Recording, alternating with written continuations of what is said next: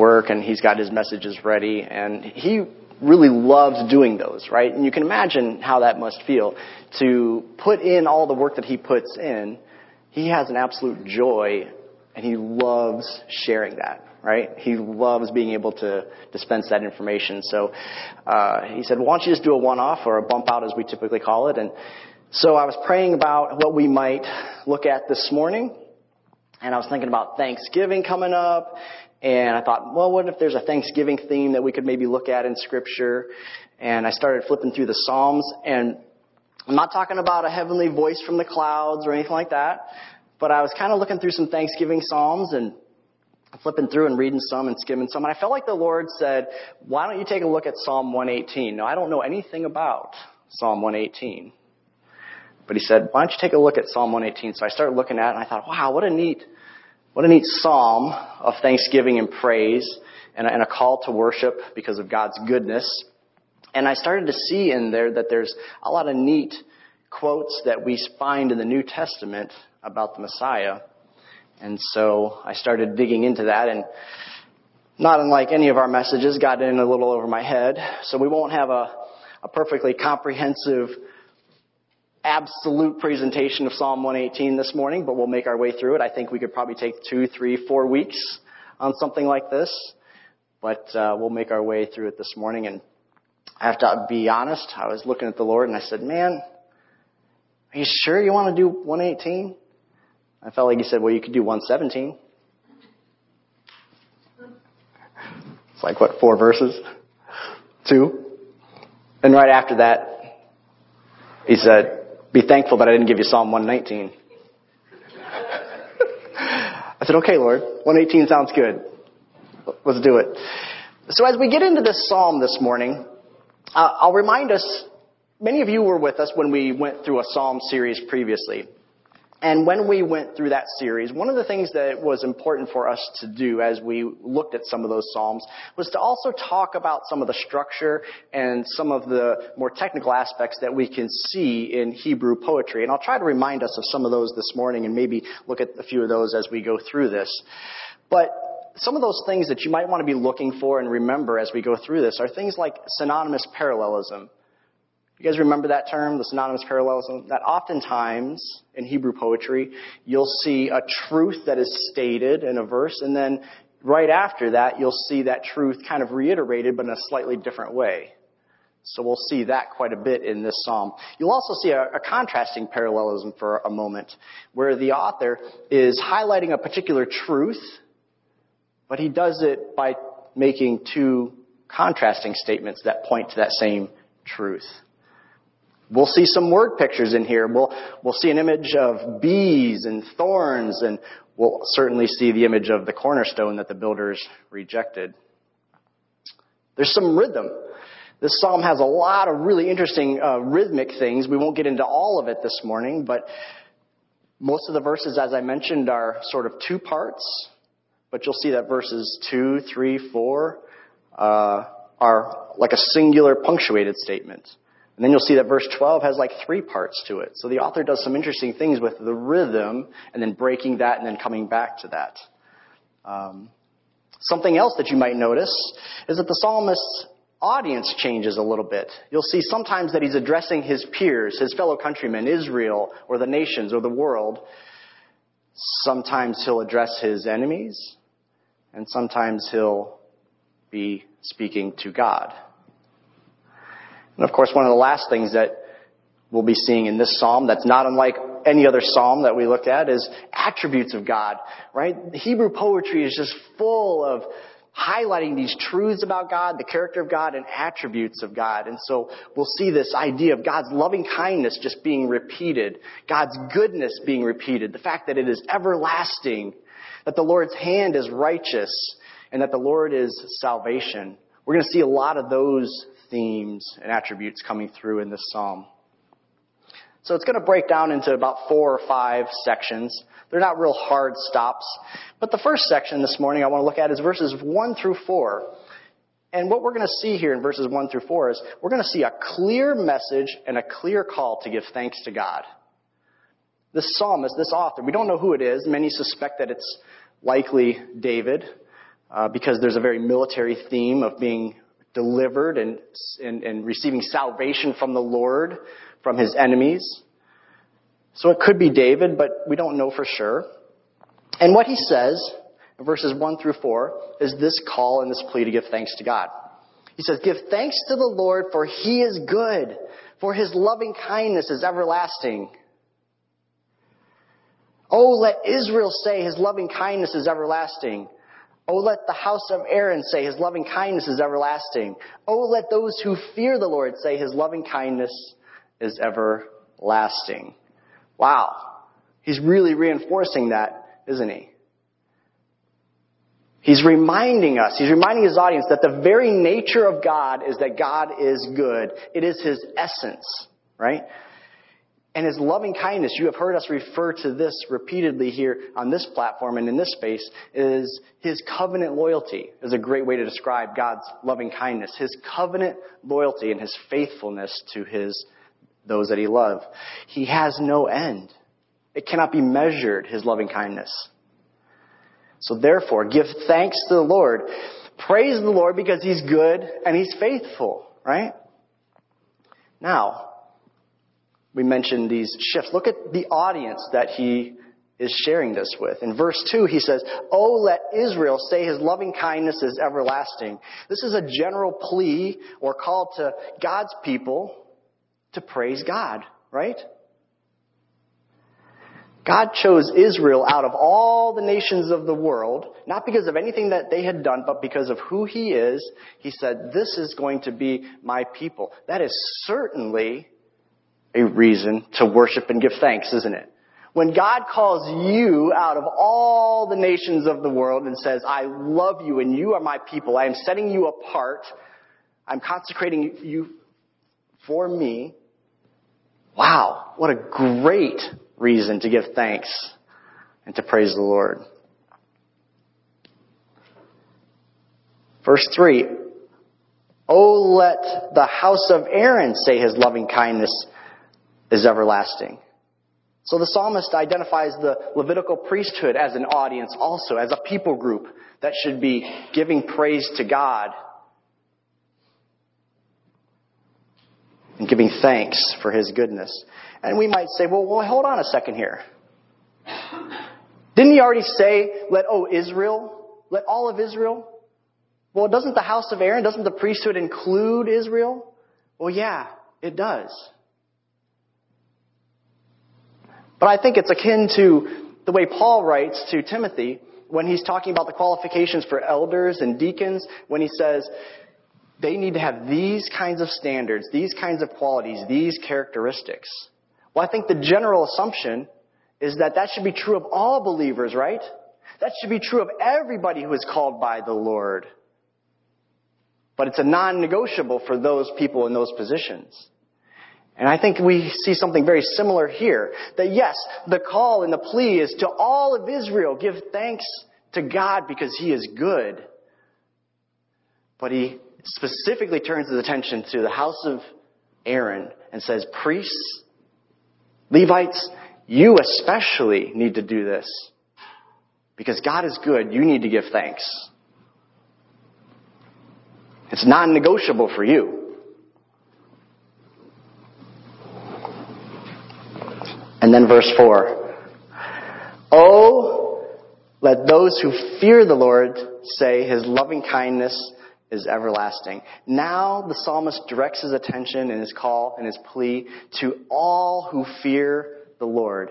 Anyone who recognizes Yahweh as the creator, as the God of the universe, the preeminent.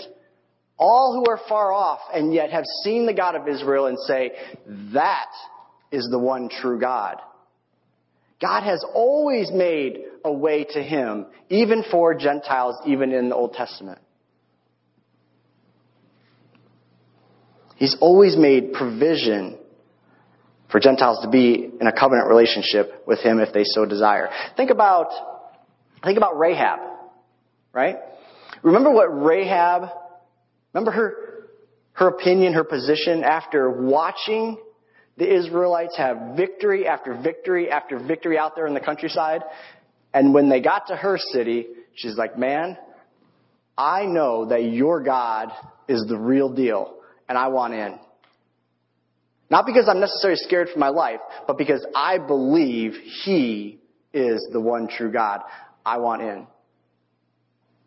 Remember when we looked at um, Ruth? Naomi said, go home. Go back to your people. Ruth wasn't Jewish. But she said, no. Your God to Naomi, my God. I want in. Your God is my God. I have reverence for him. I fear him. I love him. Let Rahab, let Ruth, let all who fear the Lord give thanks, for he is good. Ezra six twenty-one. The sons of Israel who returned from exile and all those who had separated themselves from the impurity of the nations of the land to join them to seek the Lord of God Israel ate the Passover. So we see here in a passage in Ezra that God made available all who were far off. Think about Galatians three twenty-eight. Now there is neither Jew nor Gentile, slave nor free, nor is there male or female, for you are all one in Christ Jesus. That's us. We as Gentiles get to be included in the body of Christ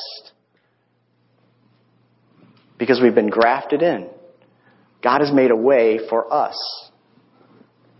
And so we see this call, this plea to these three different groups, but in the end, it's all whom God is calling. Our second section, verses five through eighteen, we're going to see God's personal loving kindness. So the author, the psalmist, has given this plea and this call in verses one through four, but then he's going to turn and he's going to share what this loving kindness of the Lord has looked like in his own life. He says, from my distress, I called upon the Lord. The Lord answered me and set me in a large place. The Lord is for me. I will not fear. What can man do to me? The Lord is for me among those who help me. Therefore, I shall look with satisfaction on those who hate me. It is better to take refuge in the Lord than to trust in man. It is better to take refuge in the Lord than to trust in princes. All nations surrounded me. In the name of the Lord, I will surely cut them off. They surrounded me. Yes, they surrounded me. In the name of the Lord, I will surely cut them off. They surrounded me like bees. They were extinguished as a fire of thorns. In the name of the Lord, I will surely cut them off. You pushed me violently so that I was falling, but the Lord helped me. The Lord is my strength and song, and he has become my salvation. Wow. In my distress, I called upon the Lord, and the Lord answered me, and he set me in a large place. Does that sound familiar at all? Remember Psalm forty? I waited patiently for the Lord. He inclined to me, and he heard my cry. He brought me up out of the pit of destruction, set my feet on a firm rock. I love that word picture from Psalm forty, and even the one we see here, that the psalmist has petitioned to the Lord, has cried out in distress, Lord, help me. Have you ever been there? Have you ever just had a moment in life, Lord, I need you, and I need you bad, and you just cry out. And Psalm forty says that the Lord inclined to me. You get this image of he's leaning in and he's hearing this cry, this plea, this, this distress. And he provides this rescue. And he lifts the author. He lifts the believer up out and sets him on a firm rock. Now, I actually reached out to Matt a little bit on this, and we were talking about this verse in particular, about some of the original Hebrew and what all it could represent and what all it could mean. And we see in verse five that a, a literal translation would say that God answered from a huge expanse or a big space. But your Bible probably has some words that are supplied, that he brought me into a spacious place, the N I V says. Um, I think the E S V says, the Lord set me free. Um, he brought me into a wide open place, is what the N E T translates it as. And so I think that we could look at this particular verse a couple different ways. We might look at it as though God answered the psalmist from where God is, external to creation, that he inserted himself, even though he is outside of creation, in the huge expanse, bigger than the universe. God heard the plea of this believer, inserts himself, transplants, and provides safety. The author could be saying, the Lord has heard me from where he is in this huge expanse, in this large space. Or, as many of the other translations say, maybe this is about the Lord hearing this plea and picking the psalmist up, rescuing him, and setting him in a large space, protected from the enemies, protecting from those who were breathing down his neck in his moment of stress. And either is fine. Either works. We've all been there. We've all had the God of the universe, who is immeasurable, hear our personal, intimate plea and connect with us and rescue us. And at the same time, we've all been in a space where we've cried out to the Lord, and he has set us in a large space that gave us some breathing room, that gave us a chance to catch our breath from whatever it was that was pressuring us. It could have been influences from the outside world. It could have been stuff going on inside. And he gave us respite for a moment. And then look at verses six through nine. The psalmist shifts to this very personal tone with a, kind of an interesting rhythm. In verses six and seven, we see this, these two-line statements that we've talked about, but verses eight and nine are a little bit more direct and punctuated, similar to verses two, three, and four. And we might even say that there's even a connection between six and eight and seven and nine. Look at this. Look how personal this is. The Lord is for me. I will not fear. What can man do to me? And then look at, he says in verse eight, it is better to take refuge in the Lord than to trust in man. Verse seven, the Lord is for me among those who help me. Therefore, I shall look with satisfaction on those who hate me. And what he says in nine, it is better to take refuge in the Lord than to trust in princes. This group of verses here clearly reveals the futility in trusting the corrupt, mere mortal men for protection, right? I mean, how futile is it to look to other people for help? How often do we do that in society today? We just got through elections. Just think how many non-believers and unfortunately how many believers were voting based on protection, who were hoping, who are crying out, thinking that other political figures would be able to somehow provide relief, to provide respite, to fix the distress that people are finding themselves in. The psalmist here says, why would you trust in princes? They're going to let you down. Why would you trust in kings? And these verses serve as a prelude, if you will, to verses ten through fourteen. And there's this sort of progressive emphasis that begins in verses ten through thirteen. Look at what he says. There's both this image and urgency that we can feel in the words of this, this song. All nations surrounded me. In the name of the Lord, I will surely cut them off. So I like to break this down, me personally, when I'm kind of looking at these, and maybe this has some merit, maybe it doesn't. I call these parts A and B, right? All the nations surrounded me. That's his first statement. We call that part A. And then he says, in the name of the Lord, I will surely cut them down. We'll call that part B. How about that? But look at verse eleven. They surrounded me. A. Yes, they surrounded me. We get another A, right? A repeat. But then he says in verse eleven, in the name of the Lord, I will surely cut them down. Part B. Watch what he does in verse twelve. They surrounded me like bees, we'll call that A. They were extinguished like a fire of thorns. In other words, they were squelched quickly by the Lord. That's something totally new, isn't it? We'll call that C. And then, at the end, in the name of the Lord, I will surely cut them down. He comes back to B. Isn't that an interesting kind of rhythm that he breaks there? He's got this kind of dual statements, and then he gets there and he makes three in verse twelve. And he gives us a third part and kind of comes back. Just kind of interesting, you know? And then you get to verse thirteen, and I call this sort of the climax of this, right? The accusation. We talked about how his attention will change and be redirected.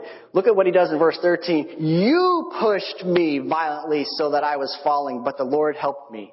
You pushed me. He redirects his attention to his enemies. You were working against me.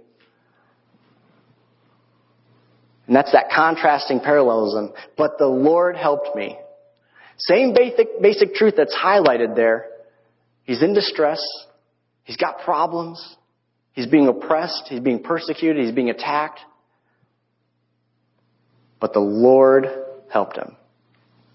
And in verse fourteen, the Lord is my strength and song, and he has become my salvation.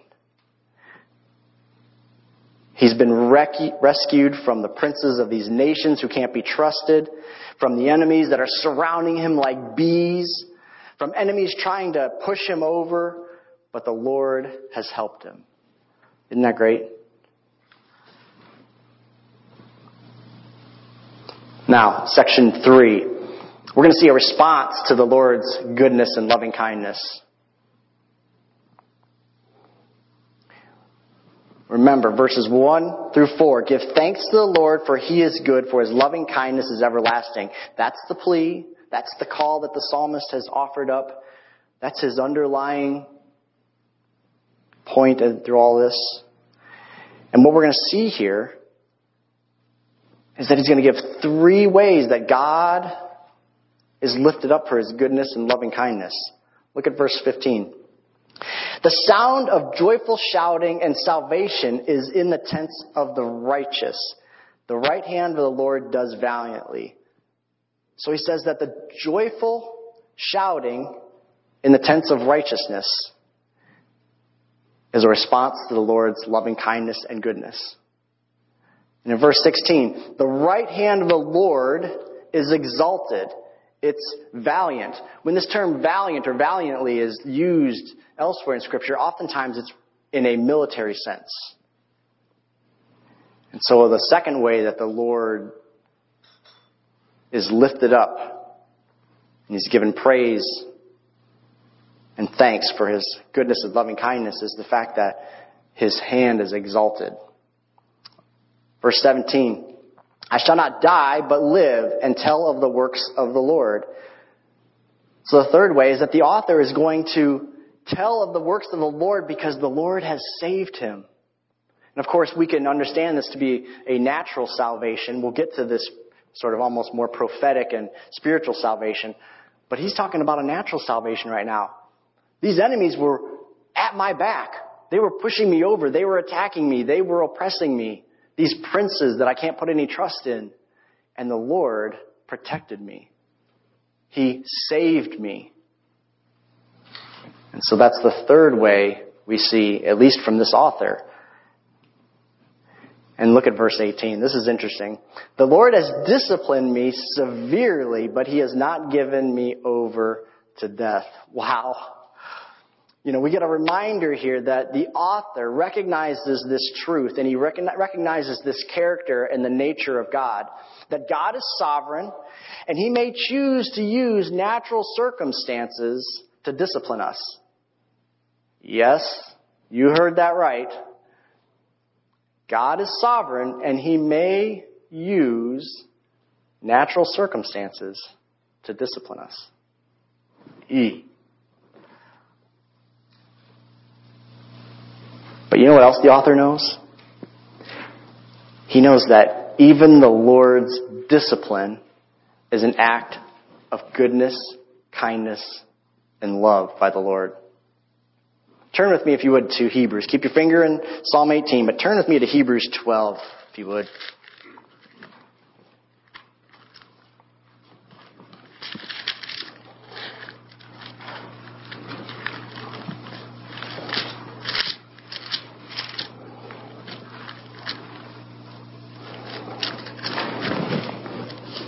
Hebrews twelve, verses five and six.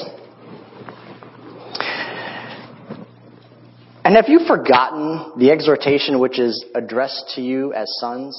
My sons, do not regard lightly the discipline of the Lord, nor faint when you are reproved by him. For those whom the Lord loves, he disciplines, and he scourges every son whom he receives. Huh. You know that Deuteronomy eight, five says, just as a man disciplines his son, so the Lord your God disciplines you. Psalm ninety-four, twelve. Blessed is the man that you discipline, O Lord, and teach from your law. Turn to Psalm one nineteen, since it's close to one eighteen. one nineteen, seventy-five.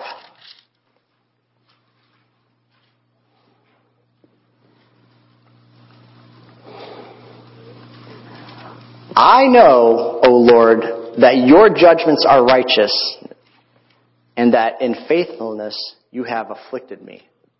Ooh. And Proverbs three, eleven and twelve says, do not reject the discipline of the Lord, and do not loathe his rebuke, for the Lord disciplines the one he loves, as does a father the son in whom he delights. And so we see this twofold praise, even though it's kind of disguised, we see this twofold praise there in verse eighteen, that the Lord has not given this man over to death. Certainly worthy of a praise, right? I mean, that's great. He has saved him.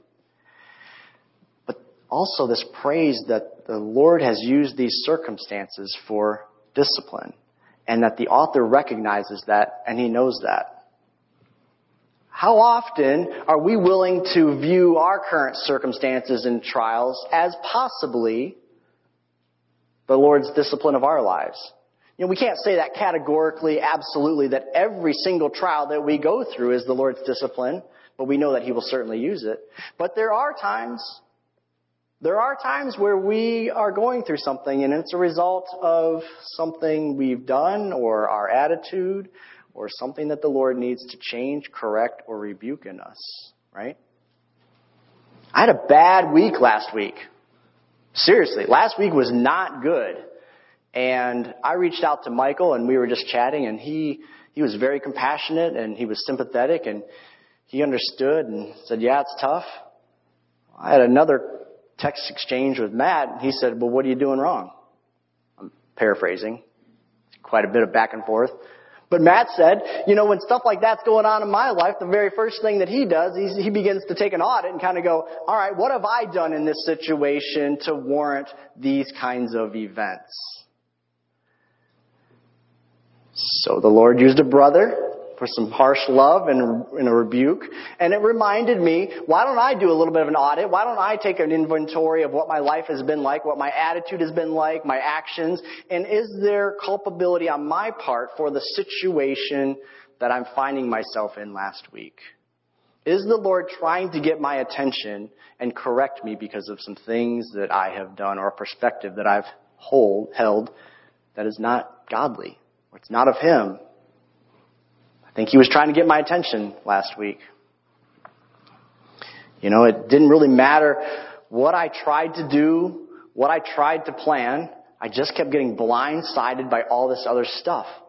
And I was like, I was literally getting to the point where I was broken. I was on my knees like, what gives, Lord? I give up. You win. So thank you. Our fourth section.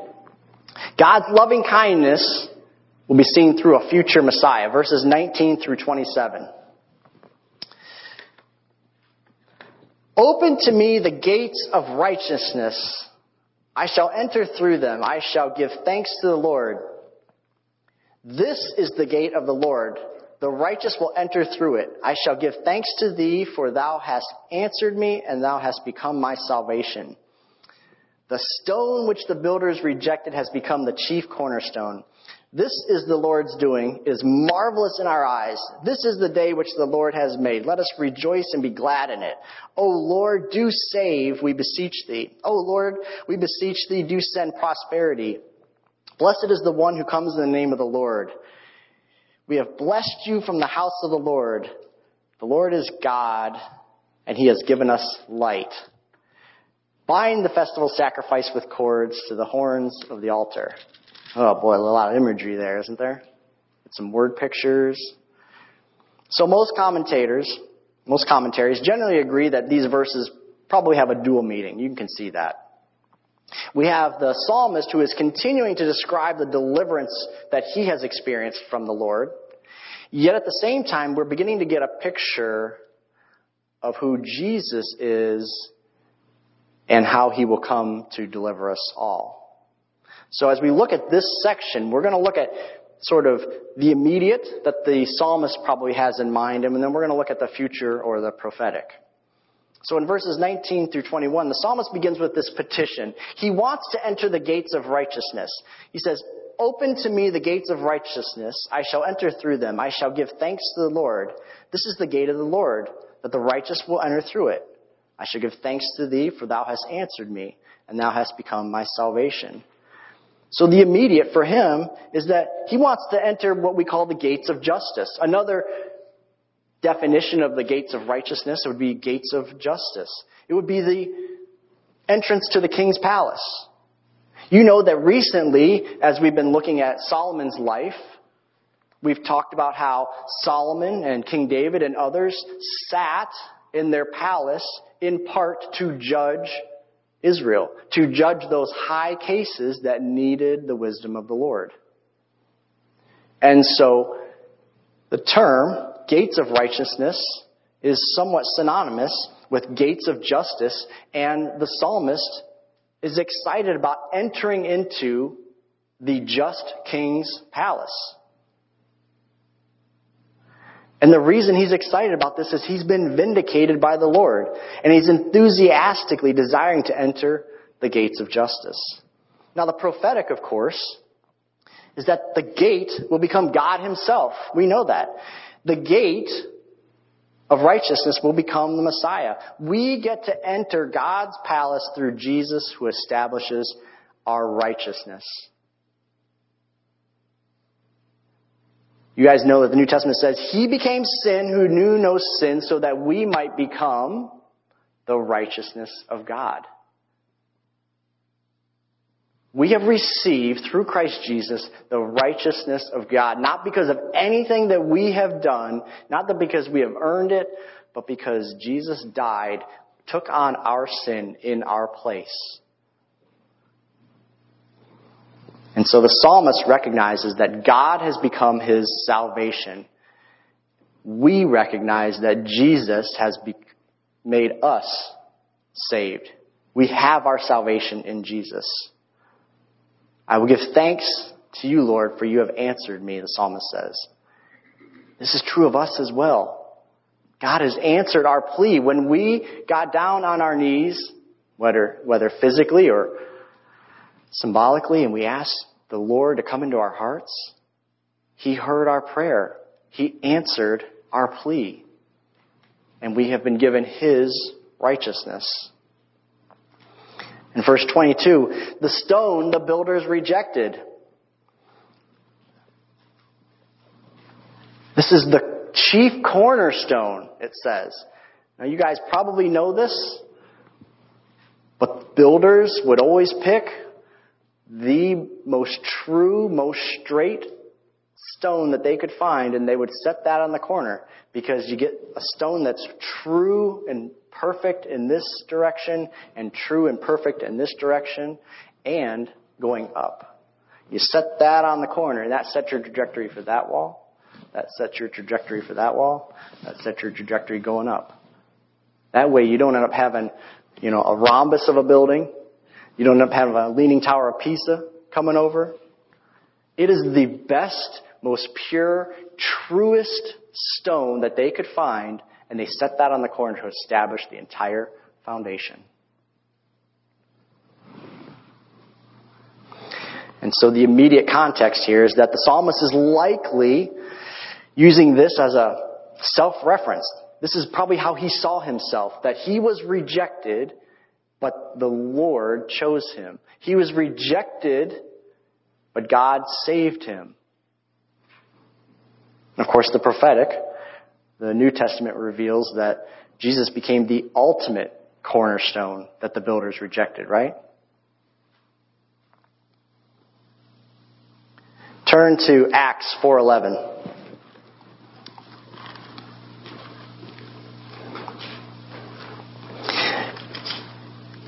All three Gospels record Jesus citing this Psalm one eighteen passage.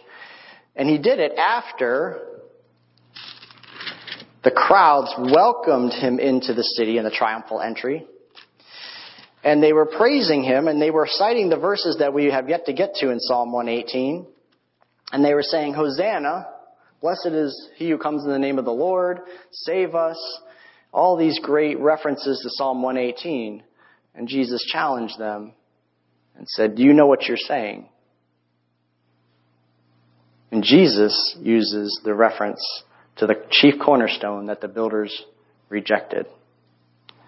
And so we have several references in the New Testament. So Acts four eleven. He is the stone which was rejected by you, the builders, but which became the very cornerstone. Turn to Ephesians two twenty.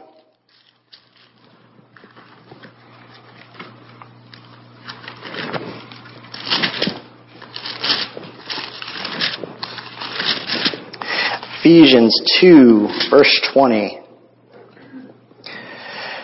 Having been built upon the foundation of the apostles and prophets, Christ Jesus himself being the cornerstone, in whom the whole building being fitted together is growing into a holy temple in the Lord. Turn to First Peter chapter two.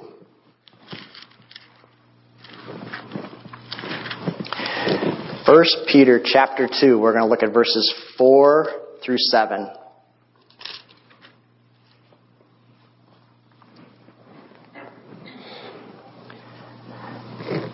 And coming to him as to a living stone rejected by men, but choice and precious in the sight of God. You also, as living stones, are being built up as a spiritual house for a holy priesthood to offer up spiritual sacrifices acceptable to God through Jesus Christ. For this is contained in Scripture. Behold, I lay in Zion a choice stone, a precious cornerstone, and he who believes in him shall not be disappointed. This precious value then is for you who believe, but for those who disbelieve, the stone which the builders rejected, this became the very cornerstone, and a stone of stumbling and a rock of offense. For they stumble because they are disobedient to the word, and to this doom they are also appointed. So we see Peter here referencing Psalm one eighteen and Isaiah twenty-eight about this chief cornerstone that was rejected by men but chosen by God to be the first piece of God's foundation. And I love verse twenty-three back in, in uh, Psalm one eighteen. This is the Lord's doing. It is marvelous in our eyes. This is the Lord's doing. It is marvelous in our eyes. Obviously, the immediate would be that God delivered the psalmist from his military oppression that he was experiencing. You know, God vindicated the psalmist before his enemies. He extinguished them, he said. They were like bees, and they were pushing him over, but he extinguished them. And this is not something that mankind can accomplish, right? The psalmist recognizes that. He already said that trusting in mere mortal men is futile. And he says in verse twenty-three, this is the Lord's doing. It is marvelous in our eyes. Only God can do this.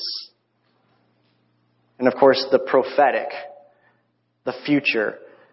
Jesus was rejected and despised by his own whom he came to save. John says that he was not recognized. He was not accepted by his own whom he came to save. Think about that. The religious leaders accused him of blasphemy. They rejected him. The Romans rejected him. They accused him of stirring up a revolt and a riot. And the crowds rejected him because they chose Barabbas, who they thought was a better rebel.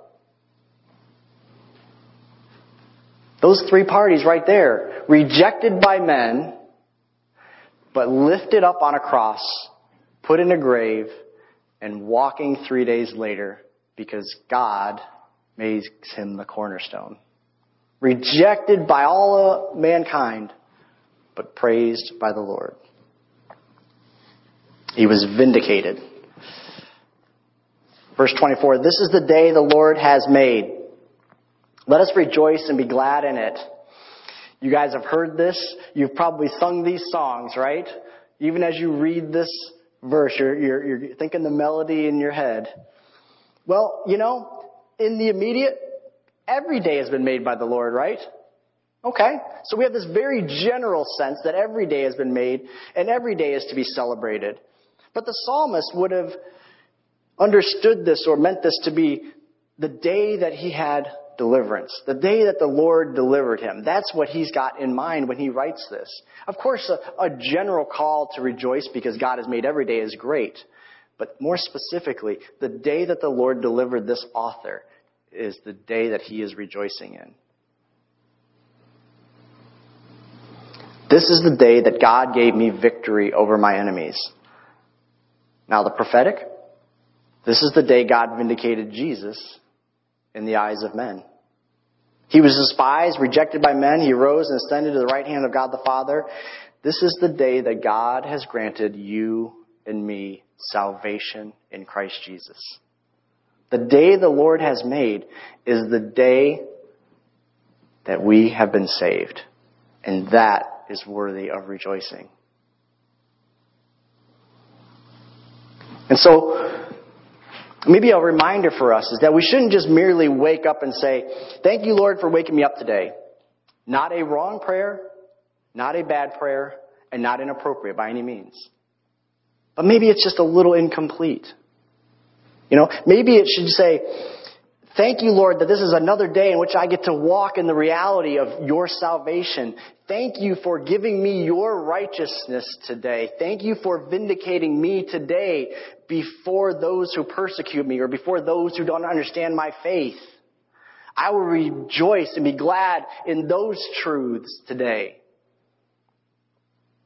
Nothing wrong with simply saying, Lord, thanks for waking me up on the green side of the grass.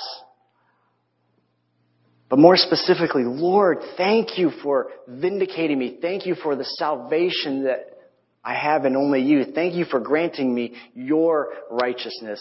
This is the day that you've created, and I will rejoice in that. And then in verses twenty-five through twenty-seven, he is celebrating the Lord's deliverance. So the literal... This is both a petition and a continuation of praise for God's deliverance. Look at verses twenty-five to twenty-seven. O Lord, do save, we beseech thee. O Lord, we beseech thee, do send prosperity. Blessed is the one who comes in the name of the Lord. We have blessed you from the house of the Lord. The Lord is God, and he has given us light. Bind the festival sacrifice with the cords to the horns of the altar. God has given his people light. Light is often a metaphor in Scripture for deliverance. Psalm thirty-seven, six says, he will bring forth your righteousness as the light. Psalm ninety-seven, eleven, light is sown for the righteous. Micah seven, eight, rejoice not over me, O my enemy. When I fall, I shall rise. When I sit in darkness, the Lord will be a light to me. So we see that in a literal and in a uh, in an immediate sense, the author is praising the Lord for giving them light, because light often represents deliverance. And he calls for a sacrifice to be bound to the altar and taken up and offered as praise and thanksgiving.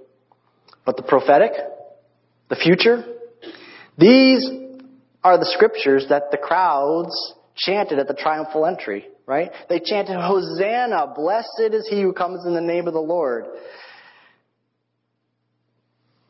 And look at how this is fulfilled in Jesus. John says that Jesus was the light and the light of men. In him was life, and that life was the light of all men. First John. But if we walk in the light as he is in the light, we have fellowship with one another, and the blood of Jesus purifies us from all sins. Jesus referred to himself as the light of the world. In John eight twelve, he said, I am the light of the world. Whoever follows me will not walk in darkness, but will have the light of life. So what we see here is while the author is thinking about deliverance himself that the Lord has provided, we see in a prophetic sense that the light becomes Jesus himself. He becomes the sacrificial offering that gets bound and taken to the altar, which was the cross. And he becomes the light to all men. And so then our last couple of verses, in verses twenty-eight and twenty-nine, we get a, re- a reiteration of the call to thank God for his goodness. You are my God, and I give thanks to you. You are my God, I extol you, he says in verse twenty-eight. Give thanks to the Lord, for he is good, for his loving kindness is everlasting. So the psalmist comes back with this very personal declaration again. Remember how we saw that earlier where he spoke in verse five about the Lord hearing his plea and his call and in his time of distress and answering him. And then he turns and he says, you are my God. My God delivered me. I can't trust in men. Here, look at how he turns his attention. You are my God, and I give you thanks. You are my God, I extol or I exalt you. Such a personal embracing of the relationship and the way that God knows him intricately. And in verse twenty-nine, give thanks to the Lord, just the way he began the song. Give thanks to the Lord, for he is good, for his loving kindness is everlasting. What a great bookend, right? I mean, just think about how you're instructed to write papers and and uh, position summaries in school. You know, you start with your point, and then you defend it, and then you conclude it and come back. Look at these great, beautiful bookends. The Lord is good. He is to be praised. His loving kindness, his covenant loyalty is everlasting. It never ends. God is still good today and every day. His kindness is everlasting. He is worthy of our praise. Now, we may say, we don't have the same kind of military struggles that this author had. We're not fighting against nations, and we don't have nations surrounding us and warring against us personally. No, but we do fight a battle, don't we? We fight a battle that is not flesh and blood, but is spirit. And we do have people in our lives who come against us at times. And we do need the Lord's deliverance from circumstances. We've been delivered from our sin once and for all, and we have salvation in the Lord's righteousness. But every day, we have these struggles that we need him to pick us up out of the miry clay and set us on that firm rock, in that big expanse, that space where we can take a breath, find some respite, and think on his goodness. He's faithful to res- rescue us. He's faithful to give us rest. And he's faithful to extinguish the fires around us. And most importantly, he became the gates of justice for us. We get to enter his throne room. We have access to the Holy of Holies by his righteousness. And we think about our message last week. We have vindication when we stand before him face to face and he says, "Welcome home, son. Welcome home, my daughter." What a great truth. He is worthy of praise, and he is good, and his loving kindness is everlasting. Amen.